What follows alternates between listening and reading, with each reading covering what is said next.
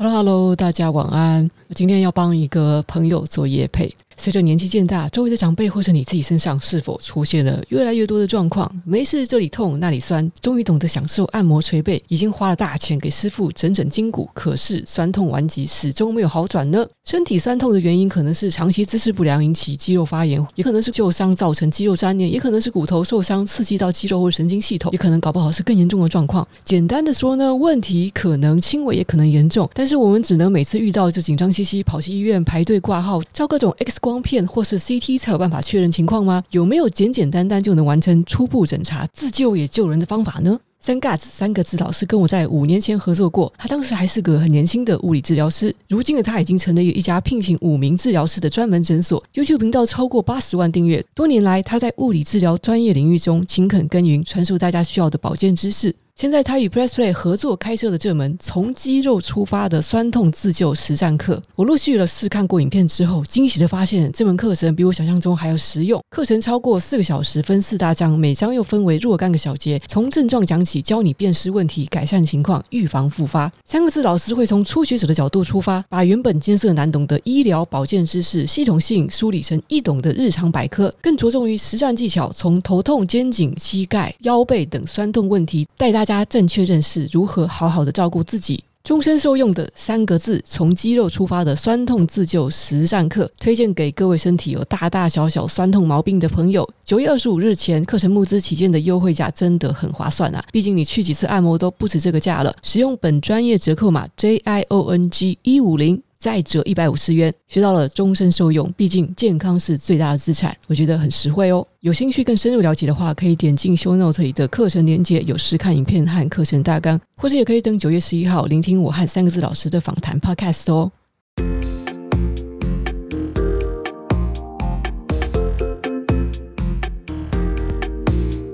那我最近有读一本小书哦，我说小书是因为它真的很容易就看完了。这本书也是蛮便宜，我上次是趁特价99块在 COBO 上面买的，很快就看完了。我想说如果我是用原价买的话，我可能会觉得 CP 值有点低，所以我把这个试穿营帐大概的故事讲一下哦。大家觉得听完这个大概的故事呢，你觉得非常有启发的话，再考虑去买吧。这本书的名字叫做《股市之神：试穿营帐投资准则与传奇一生》，那是一本我觉得差不多1-2个小时就可以看完的书。其实现在哦，在韩国在日本啊，有好多人都被封成股神了，我已经搞不清楚到底谁是股神了。但是就是我真的看了试穿营帐的故事之后，我感觉太励志了，这个人太过传奇了。就是刚刚好呢，因为我今天在我的脸书朋友圈中就有一些难得我觉得是算是右派思想的人物发了一张图片，上面有4个人，是比尔盖茨、 Jeff Bezos、 Elon Musk， 然后还有一个是谁巴菲特4个都是特别有钱的男人。在这张照片的旁边呢，编辑照片的人就写着这4个人的出身分别是什么，就比如说Elon Musk， 他的爸爸有一个宝石的矿坑家里是挖矿的，在南非有矿坑。然后比尔盖茨呢，本身他爸爸就是投资人巴菲特的家里也是就是本身就非常有钱的，也是有投资业界工作的。就讲到4个人本身家族十分的显赫他们出生下来就是亿万富翁。很多在下面留言的人感想就说什么投资啦，投资不如投胎啊，哈哈哈哈。那其实呢，我对于这样子的言论我一直都是很不以为然的。我老早就已经知道啦，在这个世界上努力的投资，在你的少年时努力或是你后半生努力，你再怎么奋发图强，你都是比不过那些起点就比自己高的人。你有可能会发现自己努力了大半辈子，结果你才刚刚好够上那些含着金汤匙出生的。可是那又怎么样呢？我觉得只要你的收入达到一个够生活的基准线以上，那么要追求什么样的人生就是你自己自由了，什么样的事情什么样的成就可以给自己获得快乐。你需要追求的东西可以不只是金钱，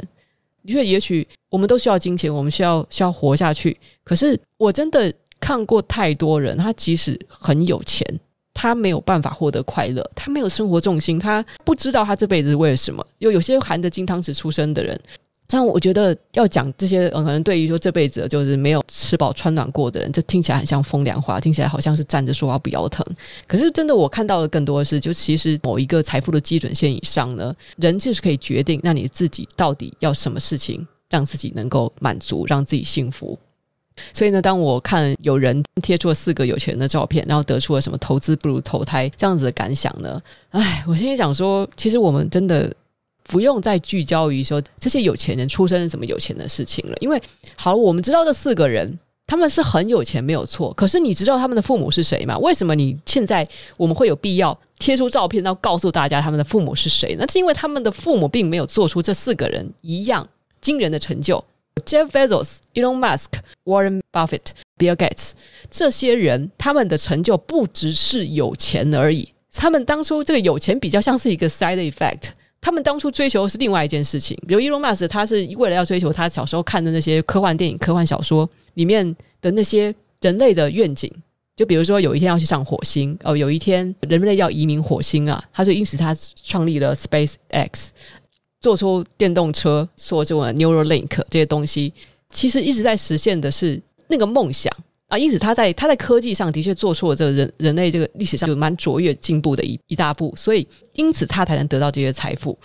Microsoft 也是因为虽然说是图形界面， GUI 并不是当初他发明的，但是的确 Windows 它的这个微软啊，它的 Office 啊，这个软体开发的确是给 PC 市场带来一个全新的景象。那至于 Warren Buffett 他是玩金融游戏的没有错，他给这个世人带来一个投资的智慧，难道就没有办法去加回到我们所有这些小资族吗？我觉得他们有分别的贡献，而那个贡献不仅只是金钱的。所以呢，如果你当你看到这4个人的照片，而你只是想哇这4个人很有钱，然后他们都是因为投对了胎的话，那我觉得那是一个你自己要把自己局限到一个酸溜溜的境地，然后那个对自己一点帮助也没有。好了，又讲多了。好，我们现在来讲一讲失川银藏哦。大家可以先不要想他是股市之神，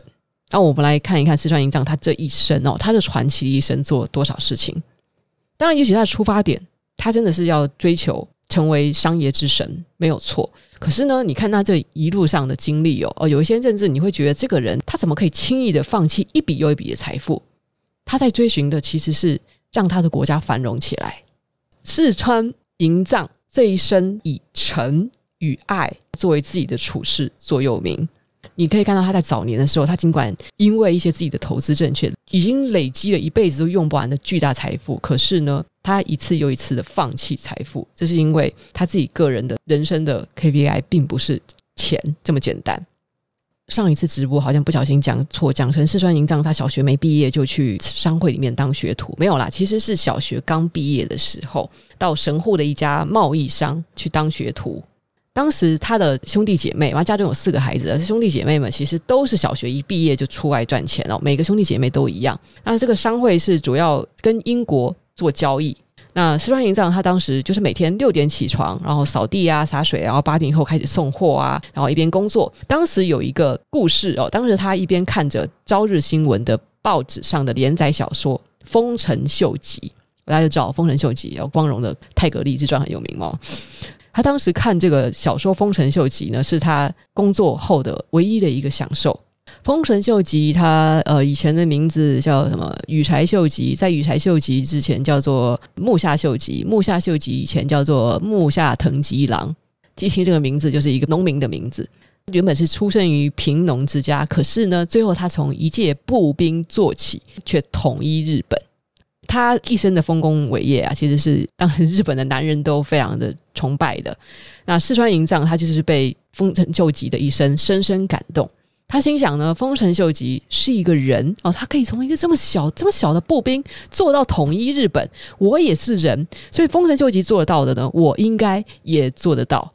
于是呢他就从丰臣秀吉的人生故事中借鉴，他拼命的读书，拼命的吸收知识。尽管小学毕业以后他已经没有再有机会进学校读书了，可是呢他学习各种各样的技能和知识，不仅学会计啊，学珠算啊，每天都在读关于社会跟经济的书，每天在工作以后都用功到深夜。后来呢他工作的这个商会因为负债太多破产了，当时他看着自己的老板啊，为了要凑钱还债四处奔波。四川营长于是心想啊，哎，不管再怎么拼命工作，如果我是一个劳工，然后公司倒闭的时候我就失业了，那我再找一个工作，公司又倒闭的话我就又失业了。人生这么短暂，我却不断的要接受我的公司倒闭，然后我再失业下去，我要什么时候我才能征服天下？当时这个商会的另外一个分店，在伦敦分店的店长影响了他的想法。这个叫做小西保夫的事迹呢，因为家庭困苦，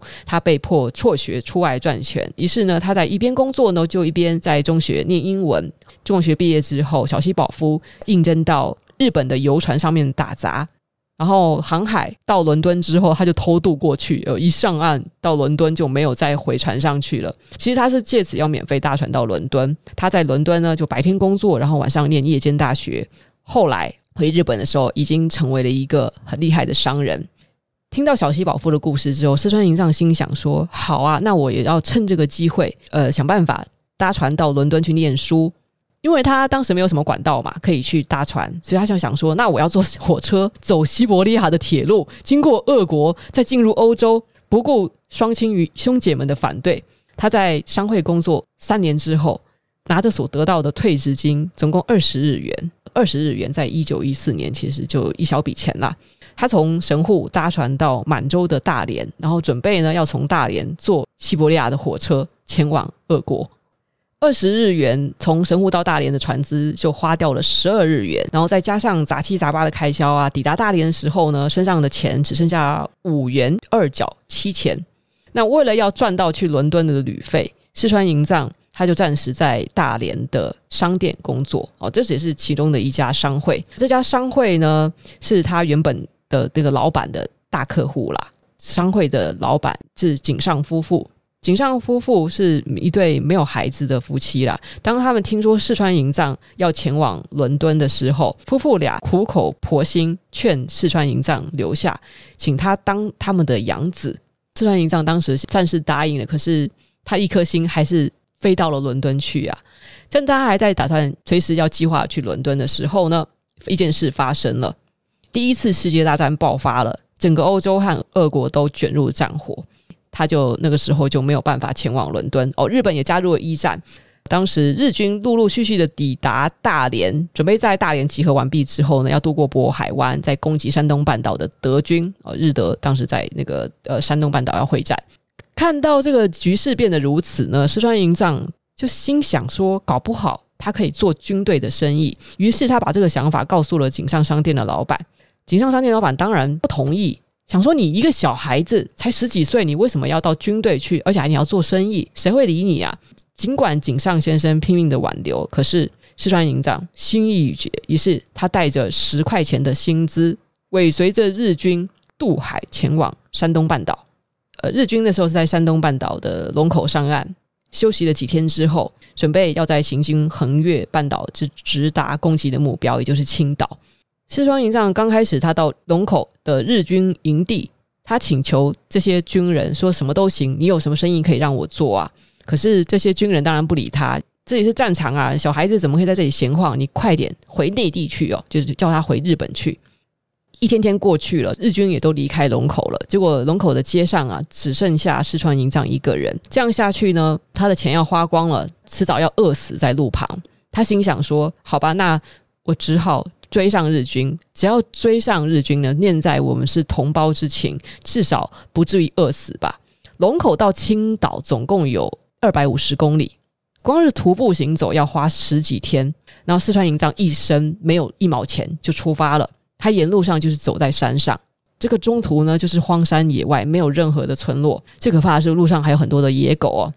野狗对着细皮嫩肉的小孩子虎视眈眈，无时无刻就想要找机会袭击他。他怕的连晚上都没有办法安心睡觉，体力呢变得一天比一天虚弱。他知道这样迟早有一天他倒下，然后被野狗给咬死。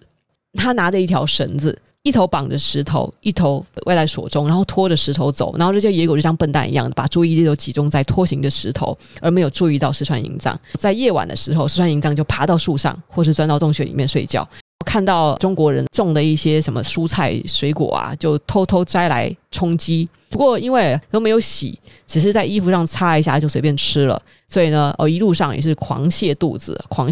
就一边吃一边泻肚子，但是他还是要走十几天，走到青岛去。他身体一天比一天虚弱，最后几乎走不动，是半爬半走着。他心里想说他势必要死在路上了，没想到就要死在中国了。终于在他快要虚弱而死的那个时候，他看到前面有一个村庄飘着一面太阳旗，醒来的时候呢，他已经被日本军队捡走了。他察觉自己躺在医务室的床上，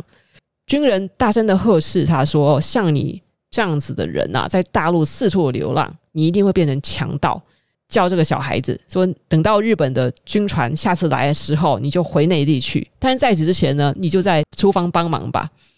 日子渐渐的过去哦，他一面在厨房工作，他一面就观察军中的情形，然后发现呢，这些军人啊，每天晚上我们熄灯时间一到，还要在主计室里面很努力的拨算盘哦，算这些军中的账务，而且他们拨算盘的动作非常的笨拙，一看就是外行人。那这个光景让石川英藏产生一些灵感哦，他马上借机去询问长官说，哎，长官啊，我看你们好像不太擅长打算盘啊，让我来帮忙好吗？因为他以前他在商会的时候自己就学会了珠算还有会计的事务。哎，军官发现说，哎，算盘打得很好嘛，好，那你们从明天起你就不用再去厨房工作了，你就在这里哦，帮我们做会计吧。在厨房打杂的时候是1毛钱，薪水也没有，后来被主计室聘用之后呢，月薪1日元，而且呢，过去主计室的3-4个军人都通常都要花1天整理的一些账务，他只要花半天就解决了。主计室的长官非常的喜欢他，然后眼看军船快要来的时日近了，石川银藏跟长官说，哎，在几天之后我就要被送回日本了。长官就说，没关系，我会帮你处理这件事情。果然不久之后呢，上面就下来的通知说石川银藏可以留下来。好，然后留下来之后呢，石川银藏呢就开始思索了，他要怎么样利用他除了主计师的工作以外的剩下半天时间做生意。某一天他向主计长官要求说，哎，我们的军队啊，每天都要向中国的农民去采购一些蔬菜啊、鱼啊、肉啊，请问军队可不可以把一部分的采购业务交给我？因为如果我来做采购的话会更便宜。这听起来很像是在游戏的蔡格利斯传里面出现的这个任务哦。珠算技能如果点的够高的话，的确在采购业务上你这个采购可以赚到比较便宜的价格。好，所以石川银藏就向日本军队就借了一些钱去中国的村庄里面采购。结果呢，由于中文实在讲得太差，而且对方看他10几岁的毛头小子根本不想理他，石川银藏干脆呢，他找了3个身形魁梧的军人，给他们一人1包香烟，然后说，哦，各位长官啊，麻烦跟我们走一趟中国的村庄好吗？然后3个军人就带着武器，气势汹汹的跟着石川银藏来到中国人的村庄，然后中国人吓都吓死，就全部都躲起来。然后石川银藏看到他们躲起来之后呢，就擅自的进入这些中国人的门户里面，看到里面放的什么鸡蛋啊、蔬菜啊，他就叫军人把这些鸡蛋跟蔬菜都搬上车子，估算了一下大概的价钱，然后就把银两就放在桌上。哎，这些躲起来的中国人发现这日本人把我们的东西拿走之后还给钱哦，所以应该是来做买卖的哦。本来以为是要做强盗，结果他是来交易的。于是在中国人的村庄中，这件事情1传10，10传百哦，这中国人就抢着要跟石川银藏做生意。这时候呢，石川银藏已经不需要军人陪他去采购了，这时候他生意也越做越大。他除了要替日本军队采购粮食之外，他还替前线的部队啊搬运各种的军需的物品哦。当时呢，在石川银藏指挥下的运输用马车就有100多辆哦，100多辆的商队哦。你看，在1914年的时候，他才不到15岁吧，日本军队成功的占领了德国的租界地青岛。这时候呢，石川银藏就随着军队进入青岛，然后设立了他的第一家贸易公司，叫做小山洋行哦。这个茶经理你们看到什么洋行来洋行去的这个机构，我们就知道这个就是当地跟外国人做生意的一个机构啊。那为什么要叫小山呢？哦，那是因为石川银藏是后来他的名字哦，他原名其实就叫小山银藏。石川银藏呢是后来1918年他与他的妻子结婚的时候，他才换了这个姓。小山洋行，好，主要也是就是在把中国的一些什么落花生啊、桐木啊、各种物资啊运输到日本，然后再把日本的杂货再输到中国。在同时呢，也会做一些军队中的买卖哦。就是战争时期呢，其实军队的生意还是很好做的。四川营帐因为他要跟军方做生意的关系嘛，不免俗的，他就得打通一些高官的关系。有一些什么高级的料理亭啊，哦，他会招来艺妓啊，然后开设宴会宴请高级军官的老爷们，有时候还要做一些贿赂的行为。这样子胡搞八搞之后呢，当然他引起了同行的嫉妒，结果呢就把他一状告到宪兵队。宪兵队想说什么，居然会有这种贿赂的事情发生。他们虽然抓到了四川营帐，但是呢在问讯的时候发现说，四川营帐他的这个关系人士啊实在有一点复杂啊，居然可以牵扯到这么高的层次，然后宪兵队有一点不敢动他。而且呢，当宪兵队他们去召会了日本的户政机构之后，还发现这个小子居然尚未成年，已经是一个就是名声显赫的大商人了。宪兵队就以证据不足的关系就释放了四川营帐，但是他们实在是没有想到说，一个未成年没有办法判罪的人会搞出这么大的贿赂案。然后四川营帐当时也是因为他毕竟年纪还小，因为贿赂罪而被监禁起来，他就感到非常的慌张。最后释放的时候呢，负责调查这个案子的军官就跟他说，小山啊，我们调查你的过去，我知道你很有能力，你又肯努力，你应该要把你的聪明才智用在正途，你绝对不可以走旁门左道，记住你不要再以不正当的手段赚钱，要走正道。然后他听了之后泪流满面，他就一边跟这个军官道谢，一边就心里暗下决定，以后绝对不要再走旁门左道了。所以他为了重新出发呢，他把他这时候所存到的所有钱、所有存款都让给了小山洋行的掌柜，一点钱都没有带走。3天后呢，他就搭船回日本了。这是他的第一次放弃了所有的财产，身无一文。他回到了日本之后，他找不到什么工作，他心想说，与其待在日本嘛，反正也没有什么好玩，没有什么发展的，不如回中国重启炉灶。他还在心心念念着他在青岛当时经营的大生意，觉得那里是他的崛起时期，他也比较熟那里的门路，于是他又回到了青岛。他四处打探，结果就发现一件有趣的事情。因为当时中国主要的通货是1厘钱，那由于每年铸造发行的余额会年年的增加，但是奇怪的是，没有人愿意把钱存在银行，而是都把这些行钱呢存在家里。那有一些大户人家的地下室啊，1厘钱是堆得跟山一样高啊，就是那个铜钱啊。为什么不把那些钱换了呢？哦，原来是因为当时袁世凯跟孙文正在争夺政治主导权，然后政局非常的不稳。就是因为这种政局不稳的时候，你知道吗？就大家会宁可持有现金嘛，大家宁愿把钱放在家里还比较安心。然后听到了这个消息之后呢，四川营帐就想说，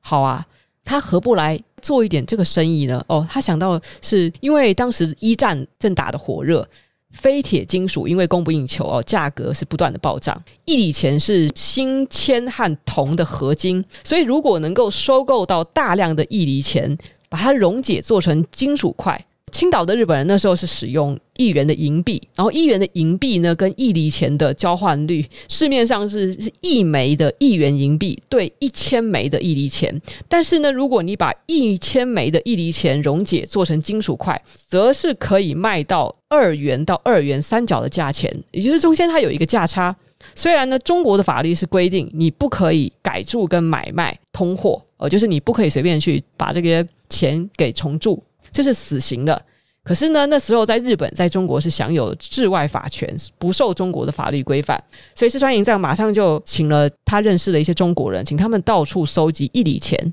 市面上的交换率嘛，是1枚1元换1000枚1厘钱，而四川营帐呢，他用比较优惠的交换率，他用1元来换900枚1厘钱，然后剩下的1枚钱呢，当做报酬去给这些跑腿的中国人，或是愿意跟他换钱的中国人，并且他出资在青岛郊外设立了一家铁工厂，所以就把这些一车一车的1厘钱运到铁工厂去溶解，然后制成金属块，再输到日本去，左手进右手出。没多久他又赚了很大一笔钱。好，那这个是四川营帐的第二次致富。但是呢，人生有高峰就有低谷。好，我们再看他接下来又遇到了什么离谱的事情。好在日本对中国提出21条要求以来呢，由于袁世凯受不了日本的得寸进尺，于是展开了排日运动，因此日军转而支持孙文，他期待孙文能够扳倒袁世凯的政权。那个时候呢，青岛守备军有一位参谋的军官，他前来找四川营帐，然后谈到这个孙文啊，他从满洲带来了300个强盗进行军事训练，给他们发武器，准备要成立一支革命军。这些强盗啊，在训练期间，那总不能不给他们饭吃吧，但是日军又没有预算，因此参谋希望四川营帐出资赞助孙文的军队，大概需要的钱是3万日元哦，3万日元大概相当于现在的5亿或是6亿日元，这算是不小的一笔钱啊。四川营帐就问说，好，出钱可以，可是我有什么好处呢？这位参谋军官就对他说呢，过几天革命军会去攻击青州啊，青州的政府军是由佣兵组成的，我们攻击行动是10拿9稳啊，等到我们占领青州之后呢，那里的1厘钱的铸造生意就由你来独占，怎么样？青州本来就是一个生意鼎盛、大户云集的地方啊，而且那里的大户都把1厘钱藏在家里，如果他能够在青州独占这个生意的话，哇，真的是有赚不完的钱啊。于是他就答应了。第二天，孙文的秘书就前来取走3万日元。几天之后呢，参谋怀抱着满满的信心呢，跟他说，哦，我们今晚就要攻击青州城了，你要不要一起去看啊？反正你看，中国政府军总共有1000几百名，革命军呢虽然只有300名，但是呢政府军缺乏战役，我们革命军都是一些杀人不眨眼的强盗出身，这场仗是赢定啦。经过激战之后，300名革命军还是没有战赢1000多名的中国政府军，战败的居然是革命军。于是呢，四川营帐的3万日元投资全部都打水漂啦。他因为当时他整个买手于他的1厘钱生意，一下损失了3万日元，再加上呢，那一年德国皇帝向美国总统威尔逊表达要讲和，消息传出之后，世人们认为第一次世界大战应该差不多快结束了，于是非铁金属的行情立刻大暴跌。首先是一大笔资金的损失，再加上这个生意已经做不下去了，他的事业于是就终于宣告崩溃，血本无归。四川营帐他带着手枪在街头徘徊，他本来是想要找个地方一死了之，可是呢他又想到说欠了这么多钱，他很难去丢下双亲不管。在这两种矛盾的这个思绪中呢，他煎熬了好几天。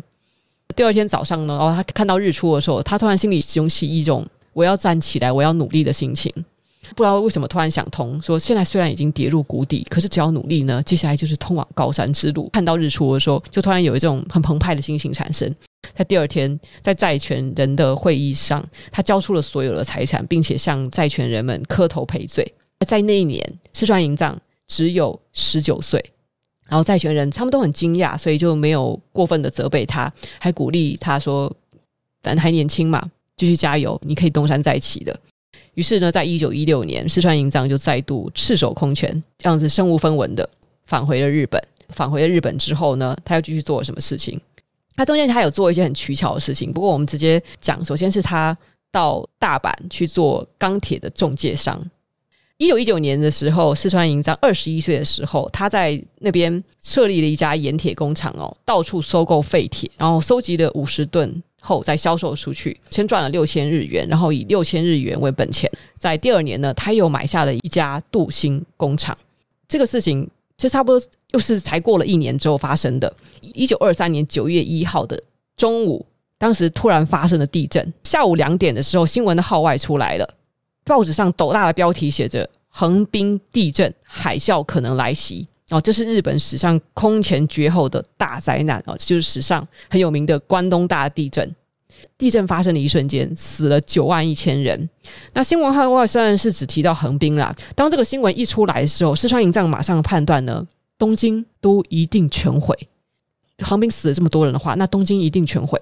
当即他听到这个新闻的时候，他马上把所有的员工叫来，给他们每个人5-6张支票，叫他们不计任何的代价，马上去抢购所有的马口铁板、白皮铁板还有铁钉，数量越多越好。那员工都搞不清楚怎么回事，你突然买这么多建材，买这些盖房子建材你要干嘛？他就不要问那么多，你马上去买。他当时判断的是因为东京紧邻的横滨，然后假如地震震毁横滨的话，东京一定是难逃一劫的。而且东京人口这么密集，它灾后重建的需求一定很大。所谓的灾后重建呢，就是初期它一定要说所谓暂时建一个简单的木屋应急，因此马口板铁和白皮铁板还有铁钉这种木屋的材料一定会成为抢手货，而价格会暴涨。所以石川银藏呢，就把这个所有的批发商店里的马口铁板全部都买了来。那当时有一个老板就很疑惑，因为石川银藏竟然一开口就说要把他库存的2万个马口铁板全部都买下来。那老板就觉得你没事，再加上是石川银藏这个这么有名的人物，你开口买这个你肯定不是发疯。他犹豫不决嘛，所以就后来就没办法，结果呢就是以每个6角钱买了1万个、总共花了6000日元。然后填写支票的时候，老板还是在很疑惑，想说为什么要买这么多马口铁板。再过了一下下，回公司的途中，然后街上就第二张号外就出来了，内容就是关东大地震，东京全毁，死伤无数。他心想果然不出所料，这时候批发店的老板就气喘如牛的跑过来，就说四川先生你也太狠了吧。他就说这个老板就说是你自己反应太慢了，我当初看到第一张画外的时候我就知道接下来这个东京会非常需要这一批建材。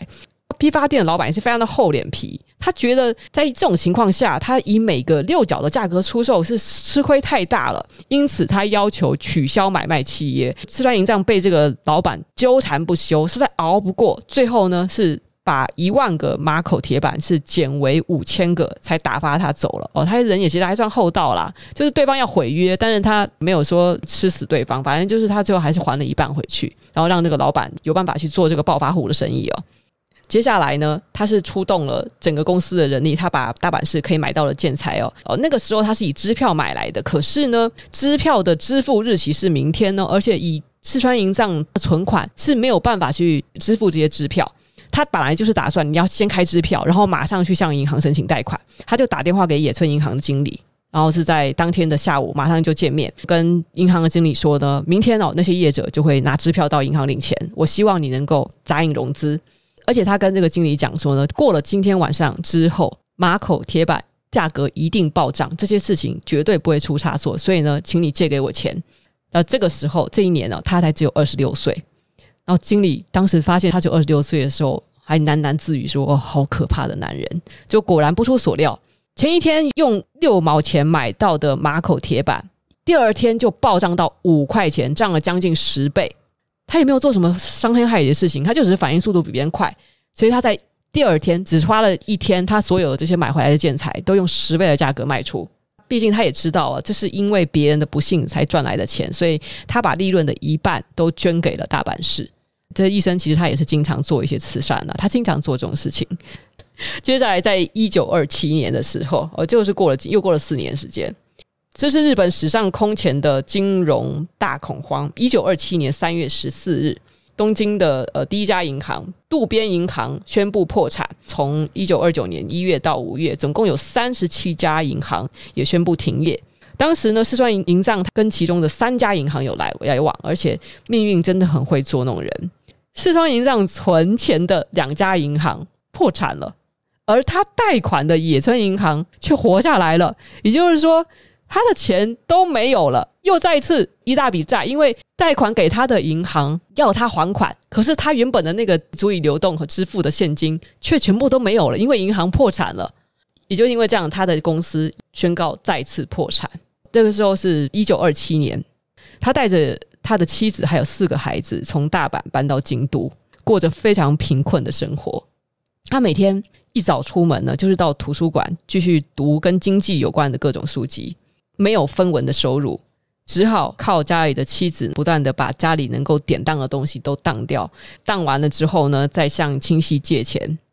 不过他的妻子倒是非常的理解他，他妻子经常告诉小孩说爸爸尽管现在没有钱，但是呢以后一定会出人头地的。石川银藏在图书馆读书，没钱吃午餐，在中午的时候就马上猛喝水，用喝水把胃给撑饱。然后他为了要寻找未来的生存之道而拼命的苦读，拼命的去读各种的经济学上的知识，白天吸收好知识呢整理成笔记，每天从图书馆回来之后就读这些笔记，然后工作到晚上12点1点才就寝。这样的生活持续了3年，他瘦了10公斤。他深信说有一天他可以东山再起。他在读这些经济学的途中，发觉马克思列宁的共产主义理论并没有把握住经济的时态，只是往用理论的牛角尖钻。资本主义的经济变动是有一定的韵律，像海浪一般，有波峰有波谷。他做出一个结论，就是资本主义是绝对不会崩溃的，而在每次波峰往下跌的时候，它不会永无止境的下滑，在跌的过程中呢，就已经蕴积了接下来要上升的能量。相反的，经济由波谷往上升的时候，也不会上个不停的，因为上升的过程呢，已经逐渐形成的泡沫累积了将要下跌的能量。每一次经济波动的波，其实大小是并不相同的。只要能够了解国内外的政经环境，即使经济不会永远繁荣，它也不会永远衰退，但是只要看透了资本主义经济的本质，能够去充分的运用经济变动的运力的话，那么你就可以在股市中赚钱。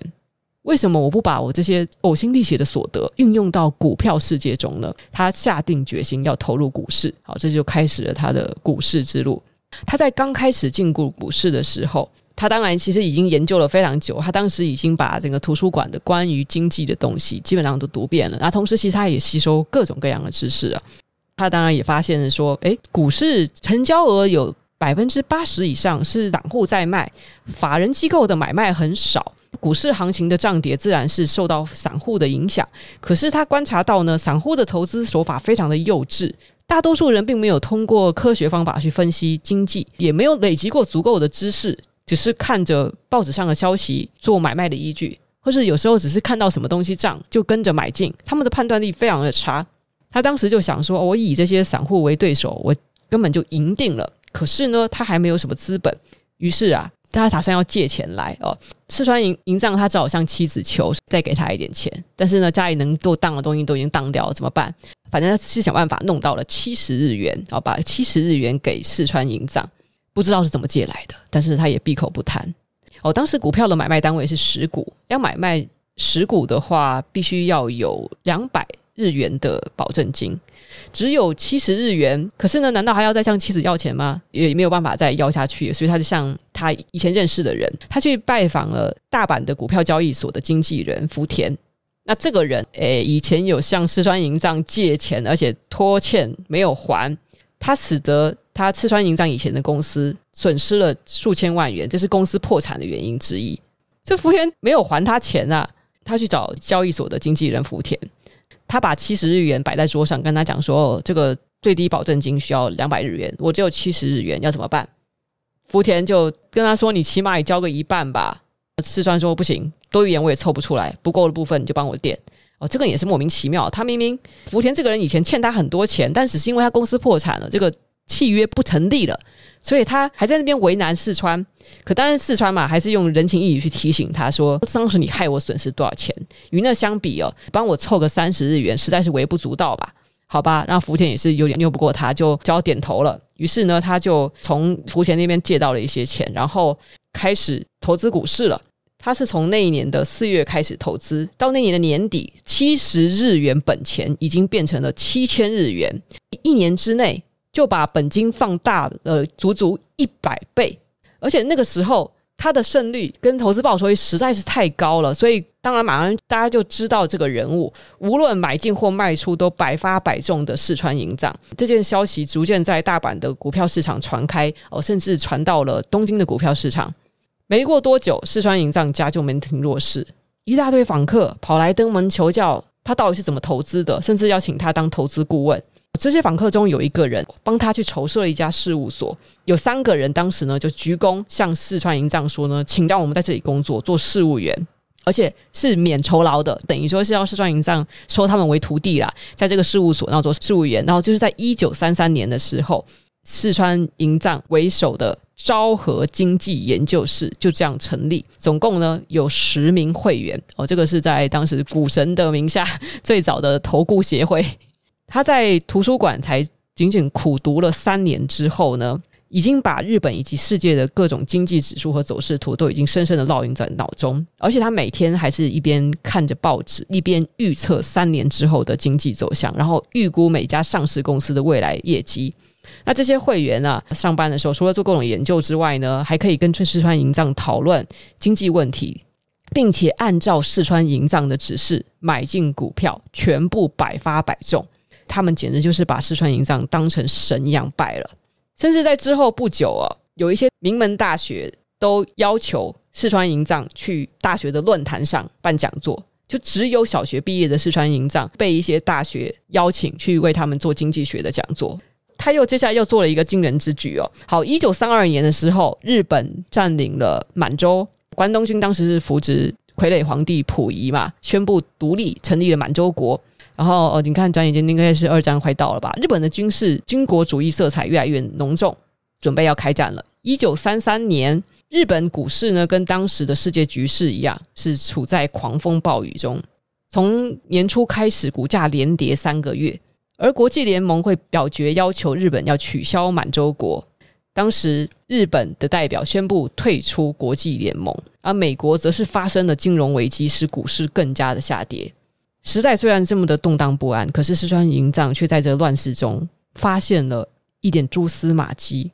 是在1933年2月的时候，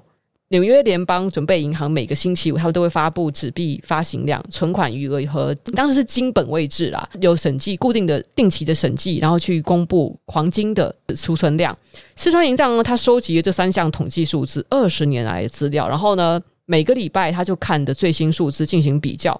实施金本位制的国家都会在法律上规定，黄金的储备如果没有办法赶得上纸币发行额的% 多少，就会停止金本位制。然后在美国呢，这个数字是40%。四川银藏当时很密切的注意了这3项的统计数字，然后发现呢，美国的黄金储备比例在不断的减少。在观察星期一纽约外汇市场以及银行的动态，他得出了一个结论，就是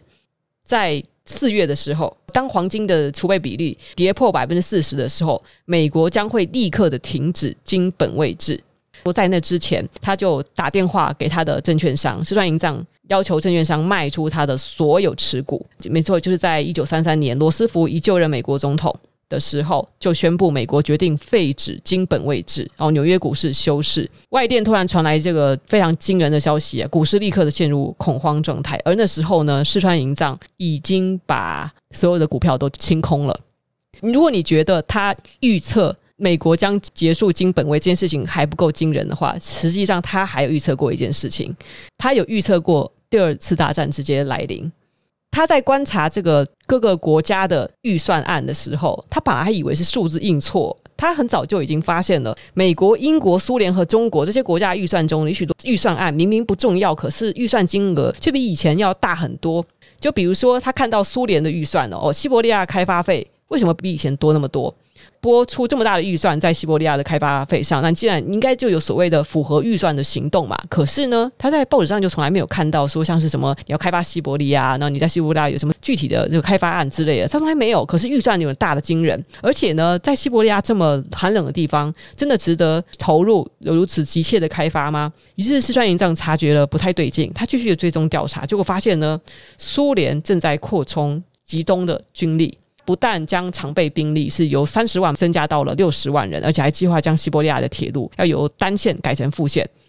那个时候因为日俄战争的时候，俄国是之所以战败，就原因之一就是因为西伯利亚铁路只有单线，无法快速的运送补给品到军队。他已经察觉到西伯利亚大举的要把马上修铁路，有一笔你搞不清楚是要流向哪里的预算突然这样冒出来。那另一方面，英国跟美国的情形又是怎么样呢？英国跟美国民营造船的经营资料，每一家公司都接获了大笔的战舰订单。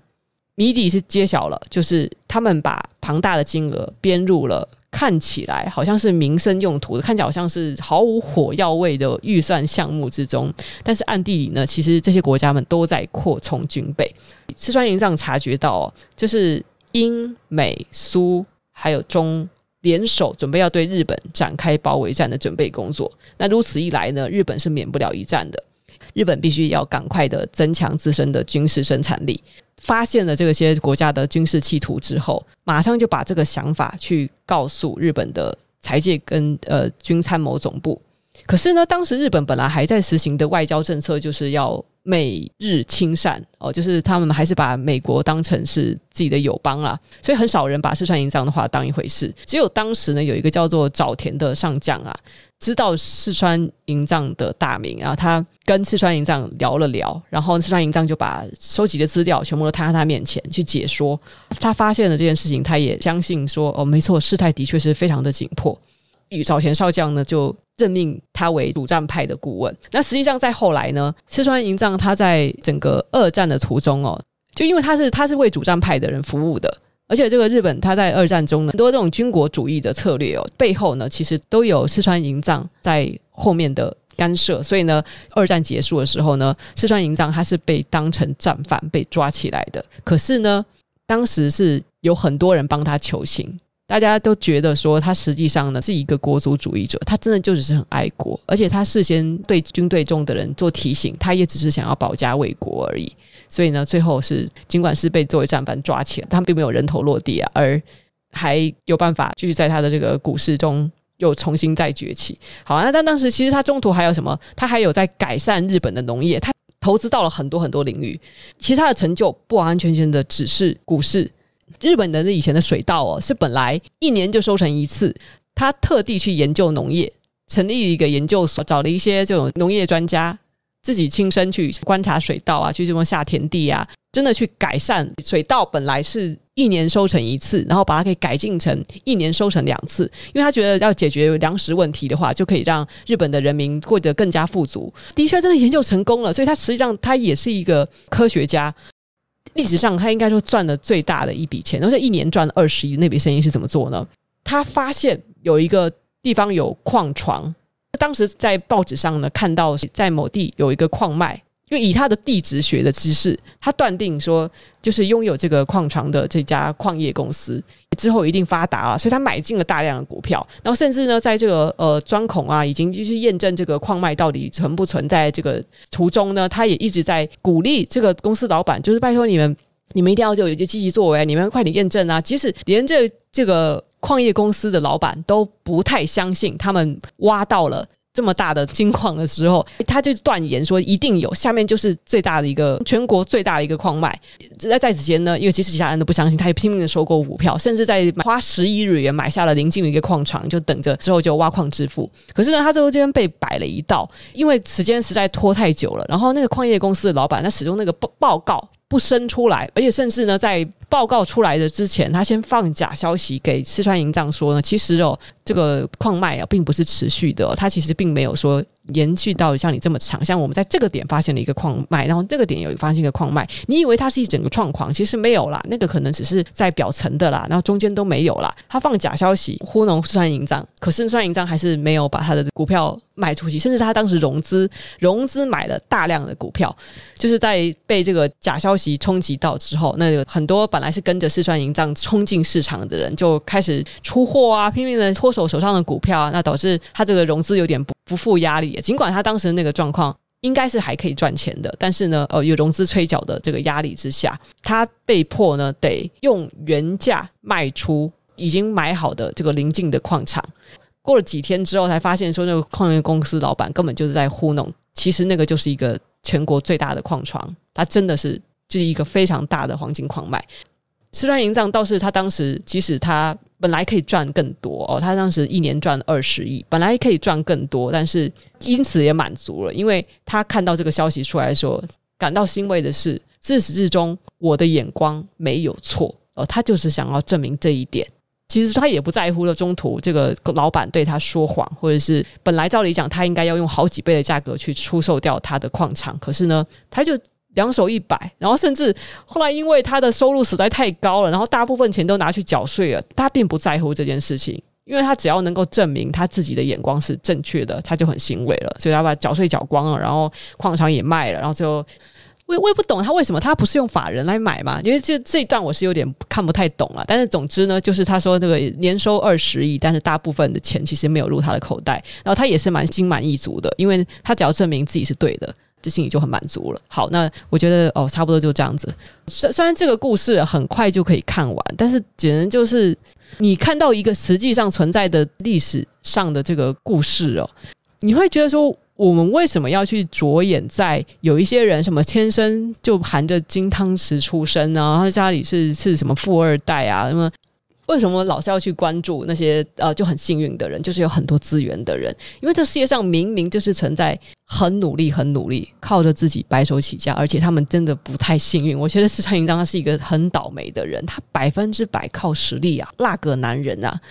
看完之后呢，就觉得他是一个。即使早期有走一点点有一点点歪路、哦、可是他这个一生真的是充满了传奇哦。除了他很倒霉，他很善良，他凭自己的本事赚了很多很多的钱，一次又一次的事业大成功。他总是被人家耍，总是遇到一些天灾人祸，周围的人还常常对他不厚道，可是呢他会是坚持自己的善良的本心，让他的这个传奇故事这样子流传下来。他自始至终呢没有受到周围的人有一些不好的事情的影响，真的是蛮让人崇敬的。当然我们说传记里面可能有说到很多美化的部分，但是总体来讲呢，四川营长他这个人所做出来的成就是非常惊人的。而且仅仅凭他出身这么贫苦，他知道知识就是力量，因为被丰臣秀吉个人故事所启发，然后让自己也最后成为股市之神。你说他有没有征服日本嘛？我相信他至少他征服了日本人的心啦，非常的我觉得有很有启发性的一个故事、哦、我很喜欢看类似这样子的传记故事。我觉得我其实我没有必要去关注在有一些人他们缺点的那一面啊，我们黑暗的那一面啊。好，因为我接下来要说的这个故事呢，这个小说我觉得也蛮好看的，那你们当然可以去借来或是去看一下二手书啦。我应该不会再看一次，但是呢看的时候我还是觉得津津有味的哦。这本书是浅仓秋成的6个说谎的大学生。推荐文里面有人说呢，这本书呢可以跟凑佳苗的告白，还有就是另一本我以前有推荐过的那个谁谁谁的何者并列为什么3大的自叙型的悬疑小说。